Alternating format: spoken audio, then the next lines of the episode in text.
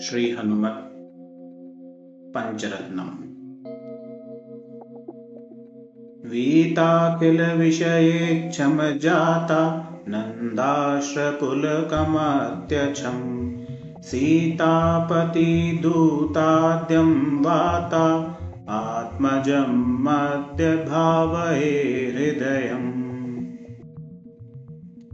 तरुणारुणमुखकमलं करुणा रसपूरपूरितापाङ्गम् सञ्जीवनम् आशासि मञ्जुल्महिमानमञ्जनाभाग्यम्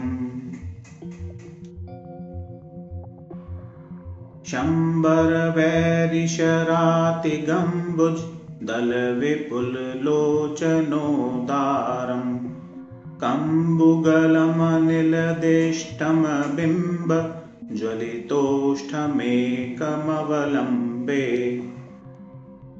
दूरीकृतशीतार्थे प्रकटीकृत रामवैभवस्फूर्ति। दारितदशमुखकीर्तिः पुरतो मम भातु हनिमतमूर्ति